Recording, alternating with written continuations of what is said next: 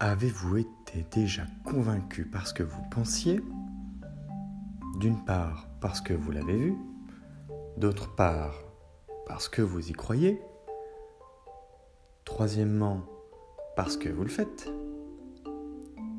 Et pourtant, quelqu'un qui sort de nulle part arrive à remettre en question votre propre idée. Ça, c'est quand même incroyable. Bonjour, c'est Pierre. Bienvenue dans Les doigts dans le miel, le podcast qui appuie là où ça fait du bien. Nous allons aborder un thème tout particulier qui s'appelle la désinformation.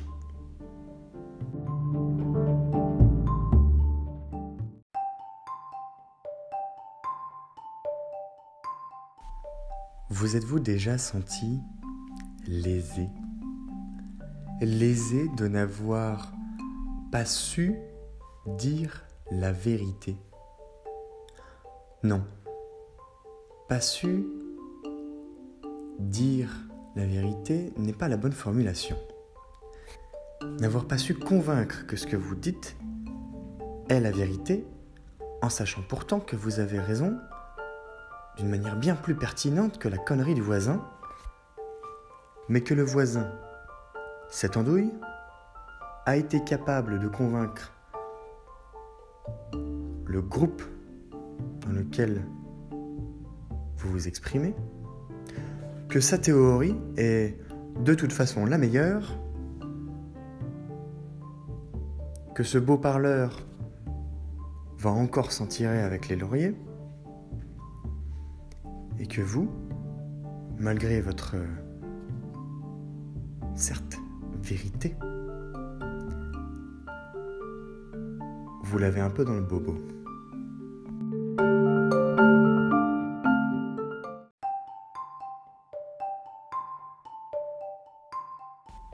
C'est quand même un peu gênant, surtout pour s'asseoir après. Mais au-delà de cette note sensitive,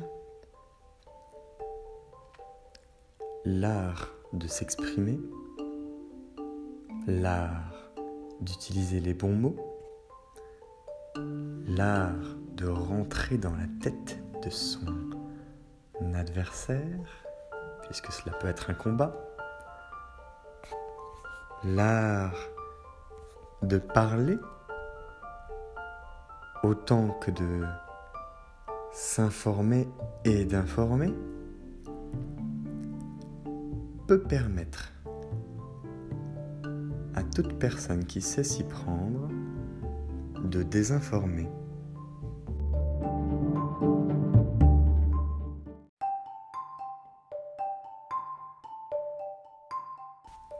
Avez-vous déjà regardé un débat télévisé? Il est probable que oui, pour des campagnes électorales, municipales, locales, présidentielles. Dans le cadre de débats sur l'environnement. Dans le cadre d'un débat avec des amis, même, dans la réalité pour le coup. Je veux dire, dans votre réalité physique celle qui est liée à votre information. Voyez-vous, on peut au moins distinguer deux sujets. Il y a d'une part la logique, qui est la science des lois de la pensée, c'est-à-dire la méthode de la raison, la raison pure, Et d'autre part, la dialectique qui traite des rapports entre deux personnes, rationnelles donc, dont les pensées s'accordent, mais qui, dès qu'elles cessent de s'accorder comme deux horloges marquant la même heure, crée une controverse, c'est-à-dire un combat intellectuel. D'où la question, qui l'emportera?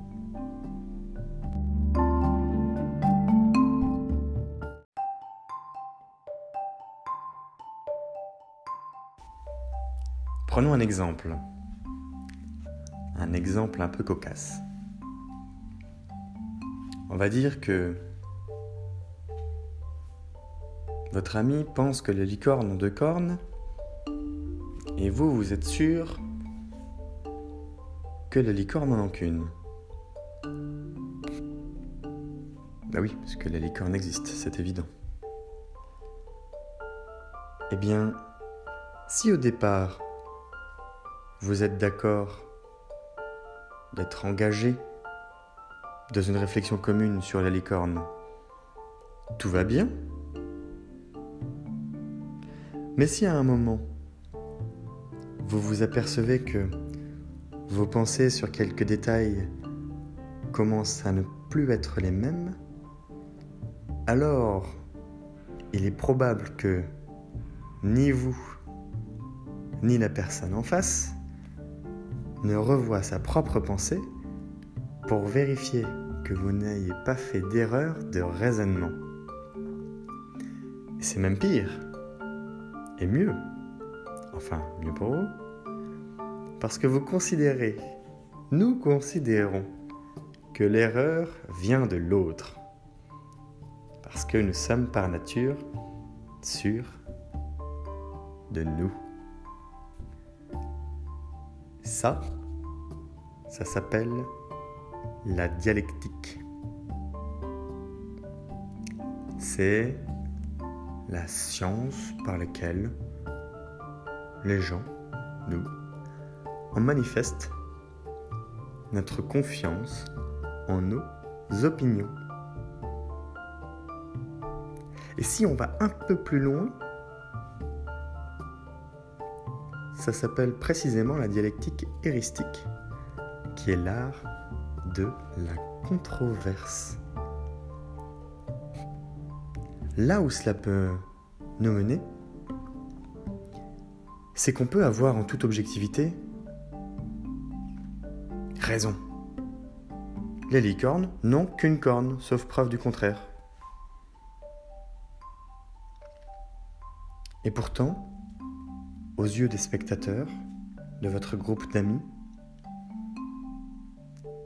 et parfois même jusqu'à douter de vous-même, vous pourriez avoir tort. Parce que si la personne en face réfute votre preuve d'une manière loyale ou déloyale, là n'est pas la question. Eh bien, cette impression va faire que les rôles sont inversés. L'autre a raison alors qu'il a objectivement tort. Ça signifie surtout une chose.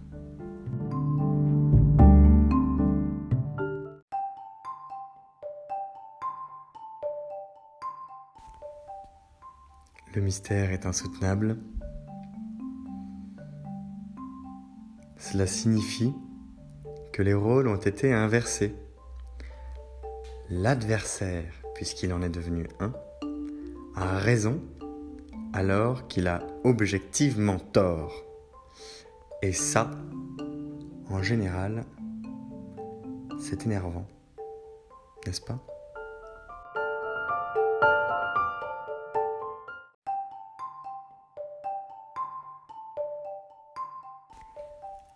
Je suis certain que dans vos expériences d'enfance, il soit arrivé que vous vous soyez retrouvé avec la bonne réponse à l'école, que vous la partagiez et que vous soyez moqué.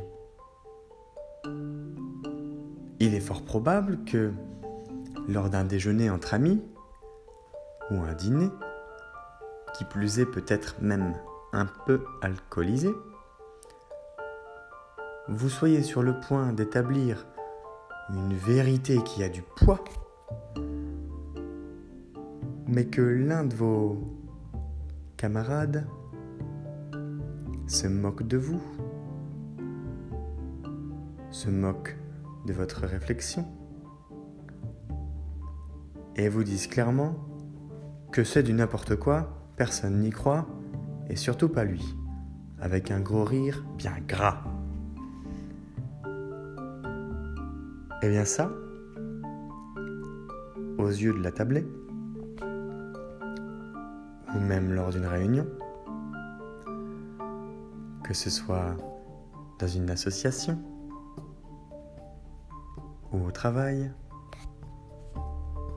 ça vous fait passer pour quelqu'un qui a tort.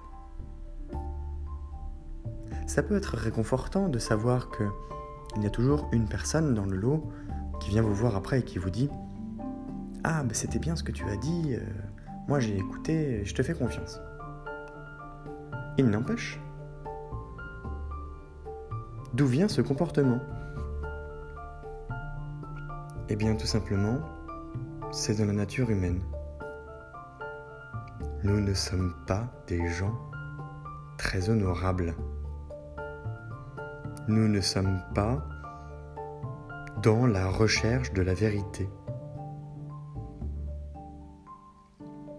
Eh bien oui.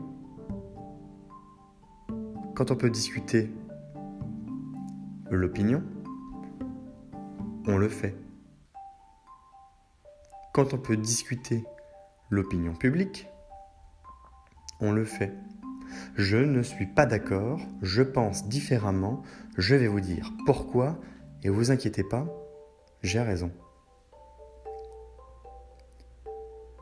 En fait, ça s'appelle tout simplement de la vanité.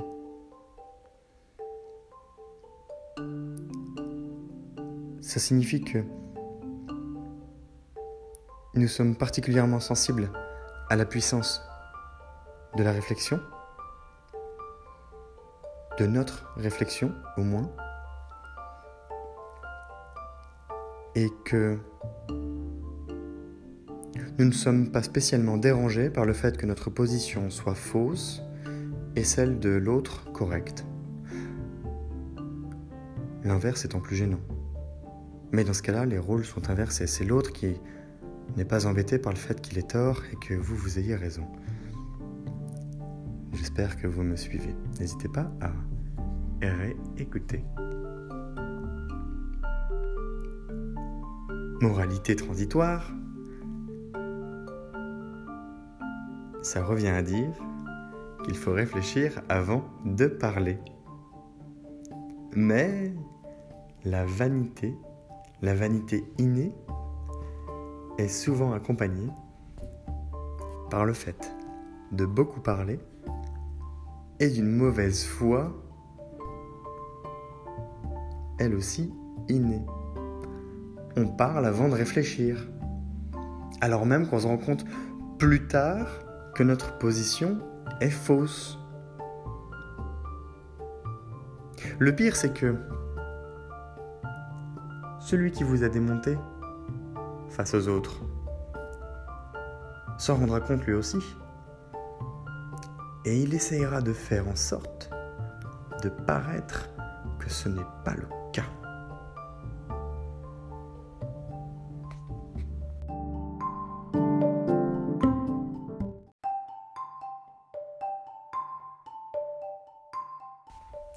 C'est ce qui s'appelle parfois se faire retourner le cerveau.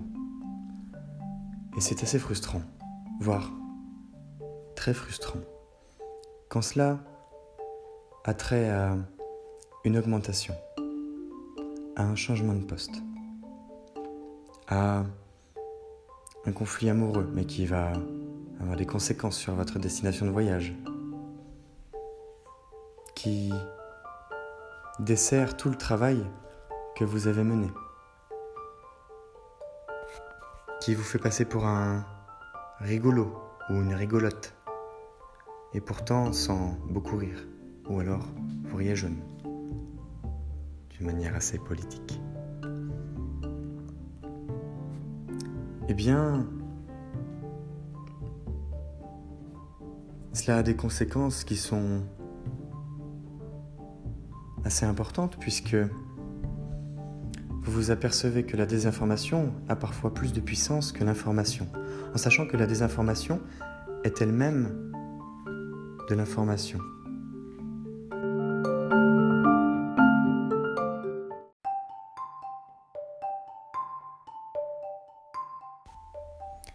La désinformation, ça peut vraiment faire mal. Pendant la dernière guerre, quand les soldats avançaient pour reconquérir l'Europe face aux Allemands, les avions larguaient du ciel des tonnes de tracts sur les lignes avancées des tracts visant à saper le moral des troupes pour entraîner de la désertion, une baisse de volonté, pour les affaiblir. Et cela a bien marché. De la même manière que lors d'un combat de titans au tribunal où il s'agit de défendre des situations parfois extrêmes, il existe tout un tas de techniques de joute oratoire autour des concepts amenés aujourd'hui pour faire en sorte de mettre le jury dans sa poche se baser sur les faits. C'est une chose. Lorsque les preuves scientifiques deviennent, on va dire, irrévocables, alors la question ne se pose plus. Mais les peines que cela peut entraîner dépendent clairement de la capacité de l'avocat de l'avocate à mettre le jury dans sa poche.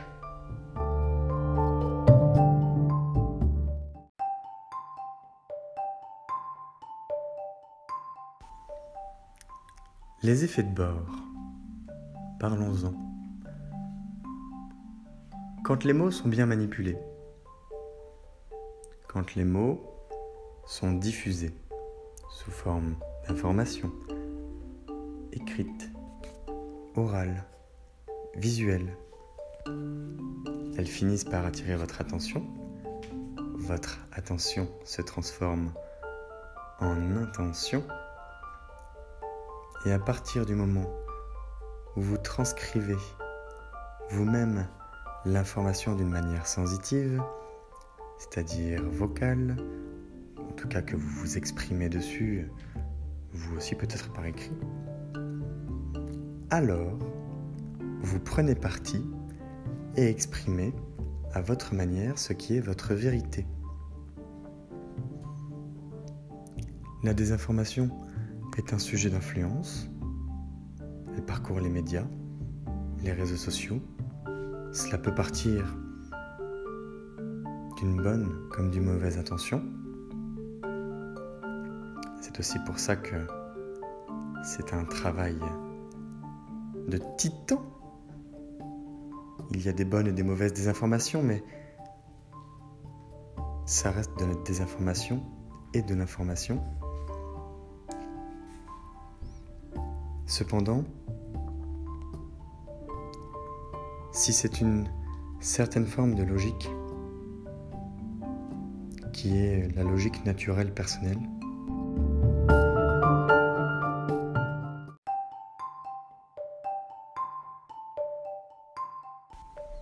La conclusion sera la suivante. Prenez votre temps. Pourquoi? Parce que si les faux jugements sont fréquents, eh bien, les fausses conclusions sont rares. Les causes ont des conséquences qui parlent souvent d'elles-mêmes, pas toujours, mais qui donnent raison aux voies naturelles. Alors j'ai une question. Avez-vous vécu ce genre d'expérience? Ou plutôt, quelle expérience de vie pourriez-vous nous partager? De façon à exprimer des petits blocages tout simples, vicieux, insidieux, qui vous mettent des bâtons dans les roues et qui ont parfois des effets boule de neige à la manière de verrou, ce qui est en soi une drôle de comparaison. Je vous invite à me partager votre pensée à l'oral sur Encore ou encore sur Instagram en message privé, en commentaire, en story, en taguant les doigts dans le miel. La prochaine fois, nous aborderons un sujet qui est lié à l'information autant qu'à la désinformation et qui s'appelle l'autorité. C'est Pierre, les doigts dans le miel, le podcast qui appuie là où ça fait du bien. Belle journée